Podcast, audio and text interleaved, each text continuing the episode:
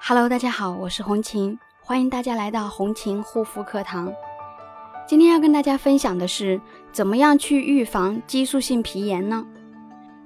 首先，第一点呢，一定要记住，脸部的皮肤是我们人体皮肤最薄弱的部位，脸上非特殊原因，一定不要去使用含有激素类的软膏。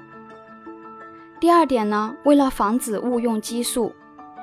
请你也尝试记住一些常见含激素的药膏，比如皮炎平、皮康王、维肤膏、恩霜、优卓尔等等。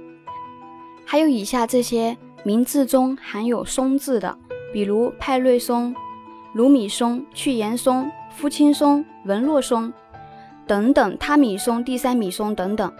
还有呢，就是一些医院或者是诊所所配置的一些自制的药膏。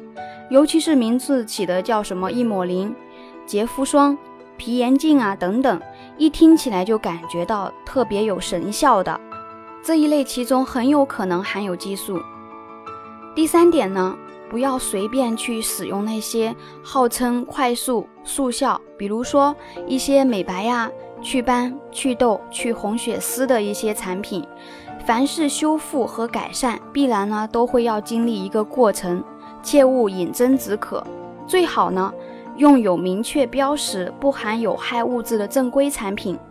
如果大家听完以上有疑问或者有什么问题呢，可以私聊我，加我的微信幺三七幺二八六八四六零。